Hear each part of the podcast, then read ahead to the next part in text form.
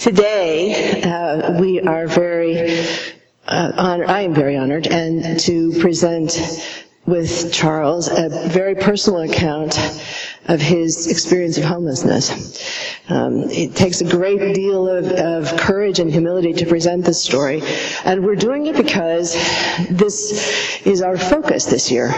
And I, I believe that in order for us to be sufficiently open to the movement of the Spirit about that, we need to hear experiences, and we need to have, have experiences and hear experiences and let them reach into our hearts of our own congregation.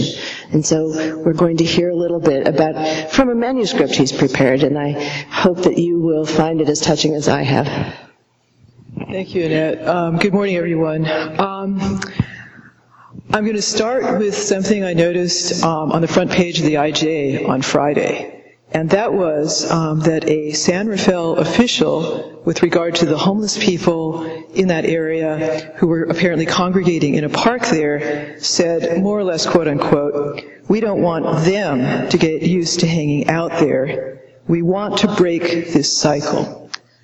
So a major theme of From Harvard to Homelessness and Beyond, and also of my talk this morning, is us and them. Who is them? Um, the outsider, the reject, the failure within the dominant culture. And um, I think I want to start by reading um, an excerpt from um, my book, From Harvard to Homelessness and Beyond, um, that deals with that question, but kind of coming at it from the opposite direction of how should we relate to the outsider, the untouchable, um, when we are faced with such an individual um, that brings up feelings in all of us, including me.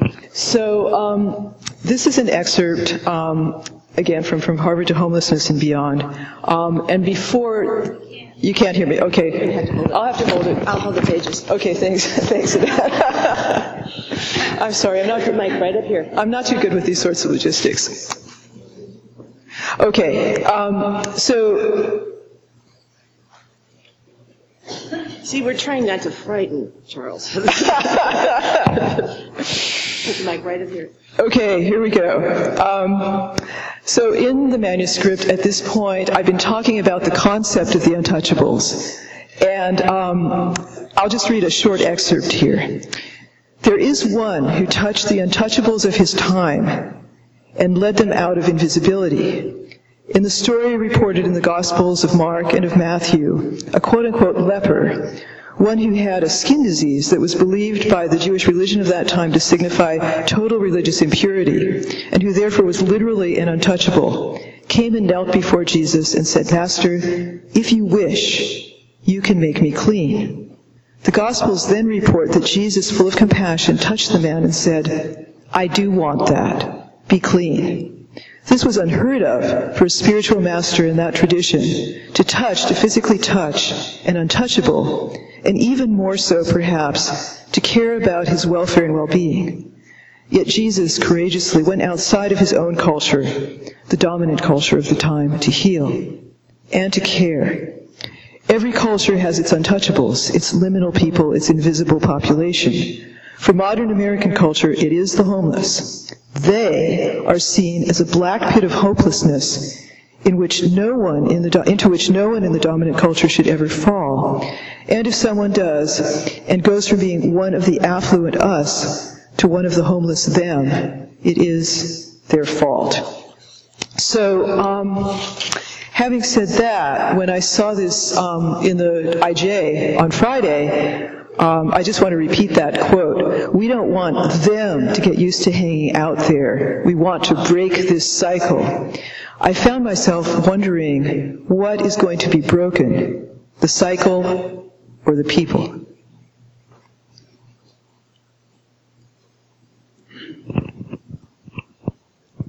I think this ties in very well with the readings today. You, you heard today the story of Jonah, who has decided that Nineveh is so bad it can't ever be forgiven, whereas he can be forgiven for running away from God the first time, jumping into the belly of the fish, and saying, oh, but I'm so sorry, forgive me, getting out again and saying, okay, I'll go to Nineveh if you have to, but I don't really believe you should forgive them. This is Old Testament thinking. The, the, the quality of forgiveness is proportionate to the amount of evil done. So if you've done a lot of evil, like Nineveh, like the whole Assyrian Empire, you can't possibly be forgiven. And this is the attitude that Charles is talking about today. Thank you, Annette. Um, so, having said that, and trying to contextualize this a little bit, I'm going to read the first paragraph, just the first paragraph um, uh, from Harvard to Homelessness and Beyond.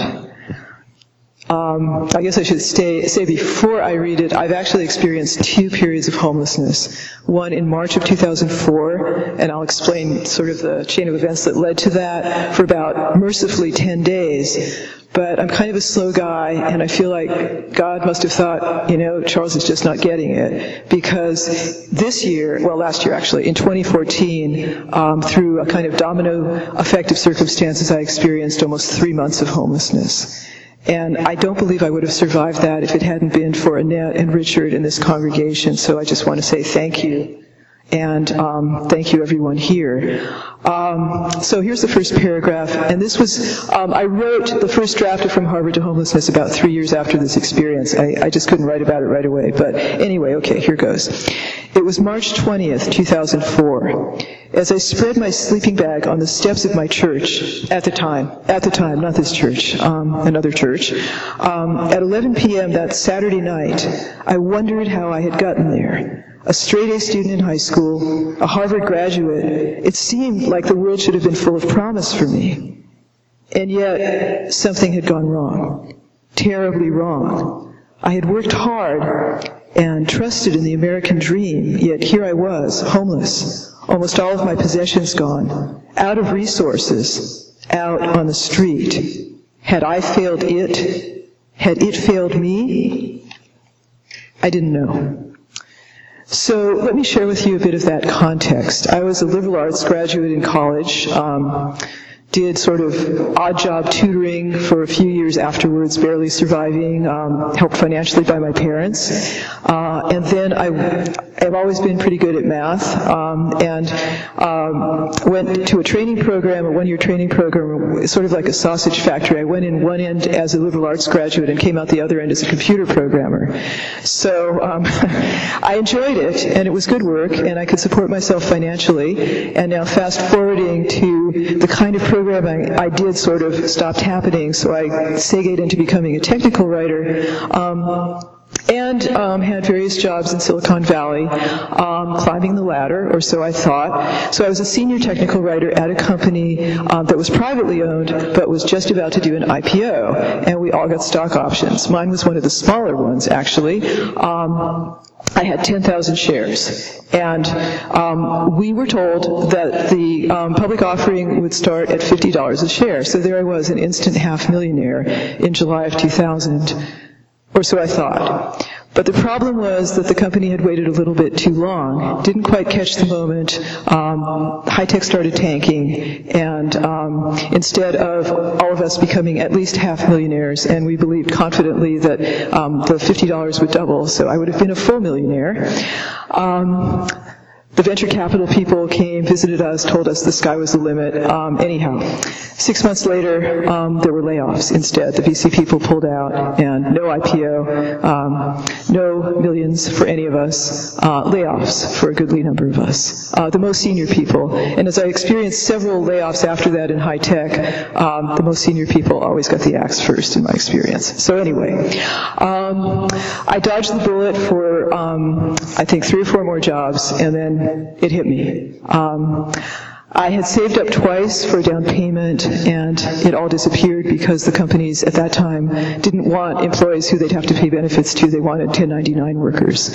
So no unemployment benefits. Um, savings went away. Um, my bank account in March of 20, 2004 went down to $50. That was my total um, resources financially in the world. It was a terrifying time uh, I turned to the one institution I thought would help me, my church.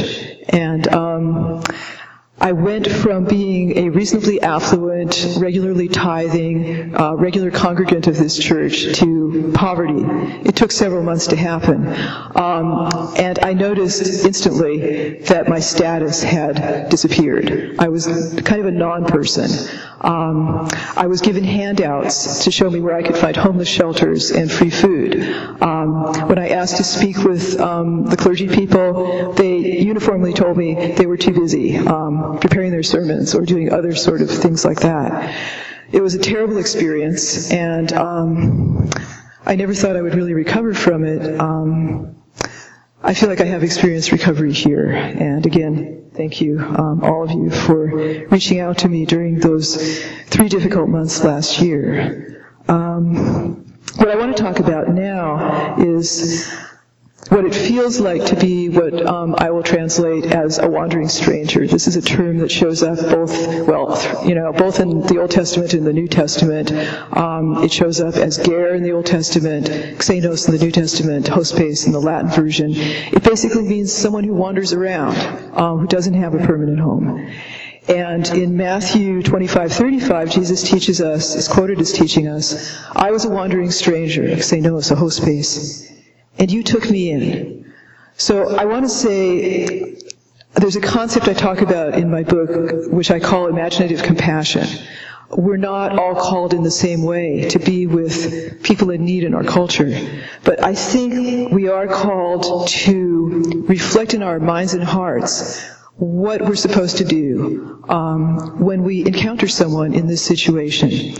So I just want to talk a little bit about basics, like what does it feel like to be homeless, and what are the basic things that you need when you're going through, and hopefully one goes through and doesn't stay in that experience. Well, I felt a sense of exhaustion, isolation, and shame. I felt like a total failure, um, and having to worry every single day for the first couple of weeks about where I was going to stay that night, thanks to the generosity of this church. Um, and it, it came upon me very suddenly. To, to go into the details would, uh, it was a domino effect of losing my housing where I'd been for two years, and then a temporary place, and then another temporary place, and then a third temporary place that was all set up and fell through at the, literally the last moment, two days before I was going to move in there. So um, the first three days, again, thanks to your generosity, I was able to be in a motel and to get some sleep and to try to understand and to pray about and to take in the enormity of what had happened to me. And most of all, I prayed for hope. That's that's most of what I did, and um, really appreciated that when I was in a really low state, emotionally, physically, fin- not so much financially actually, but that's the irony of this this version of it. Um, I felt like Richard, Annette, all of you treated me exactly the same as if I had become that high tech millionaire. And that meant a lot to me, and my heartfelt thanks for that. My financial and home status did not in the least affect, I felt, how people reached out to me at this church.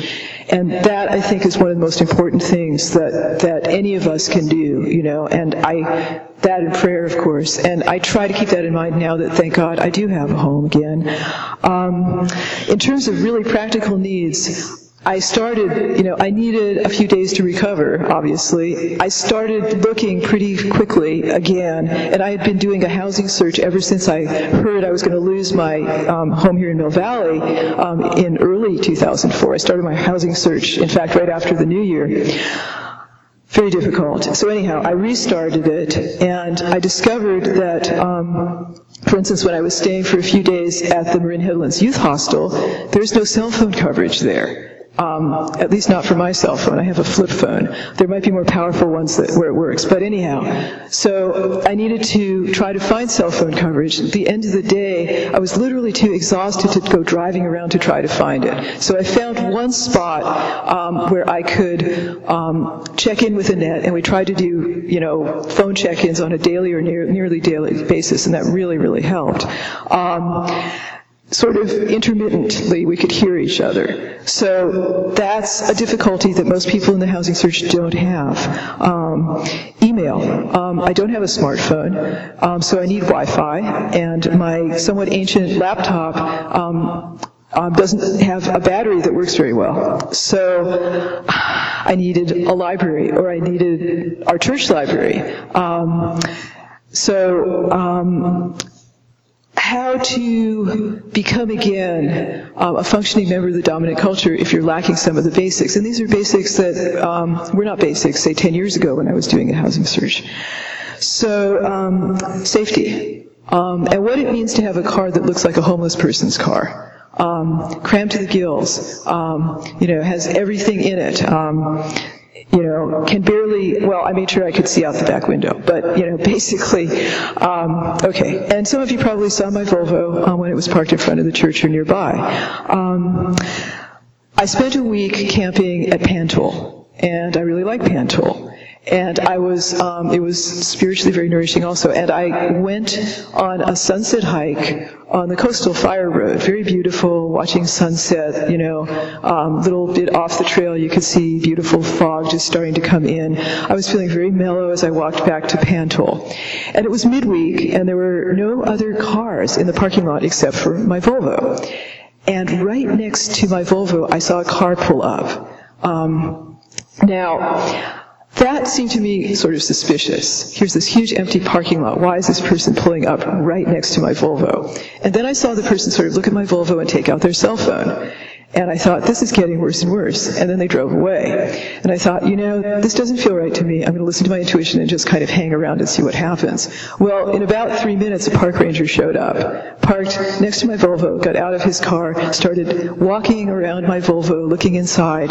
Um, privacy also is something that is in short supply when you're homeless. So um, this was upsetting, um, extra upsetting. So maybe foolishly, maybe not, I walked over to this man and said, "Excuse me, that's my car. Is there a problem?" And he said, "Oh no, we just do routine checks from time to time." Then he looked at the dashboard and saw that I was staying for about a week. He said, "It looks like you're staying for an awfully long time." And we both knew what the subtext was of this conversation, but I wasn't going to go down that road feeling already like a defenseless failure. Um, and I said, well, um, I've camped out at Pantoll before, true, and I never had a chance to stay here this long in the past, true, so I'm really enjoying my stay.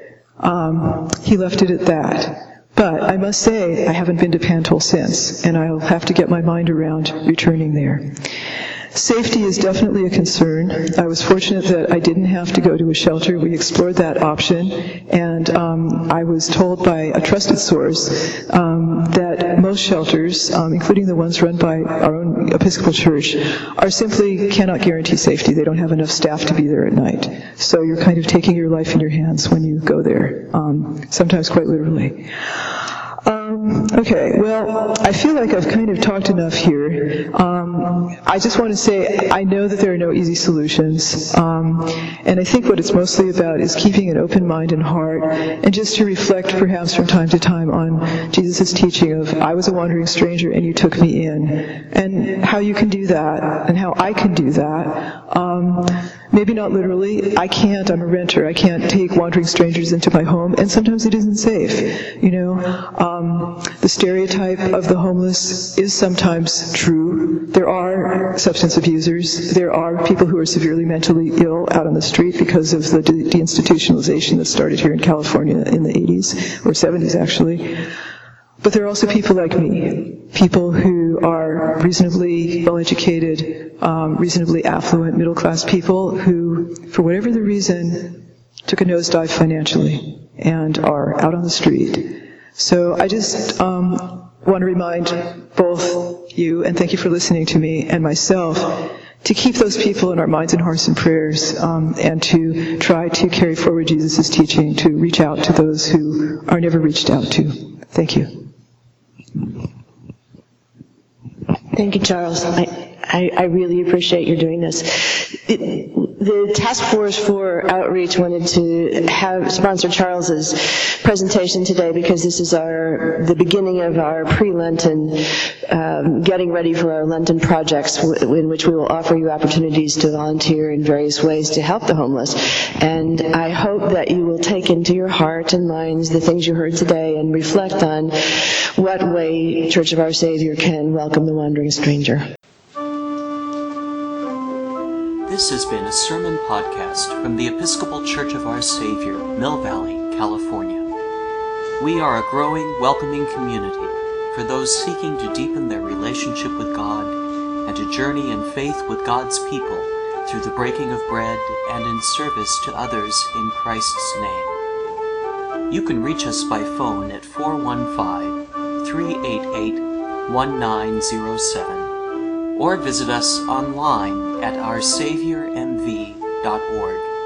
That's O U R S A V I O U R M V for Mill Valley dot O R G. We wish you God's peace. We hope to greet you in person very soon.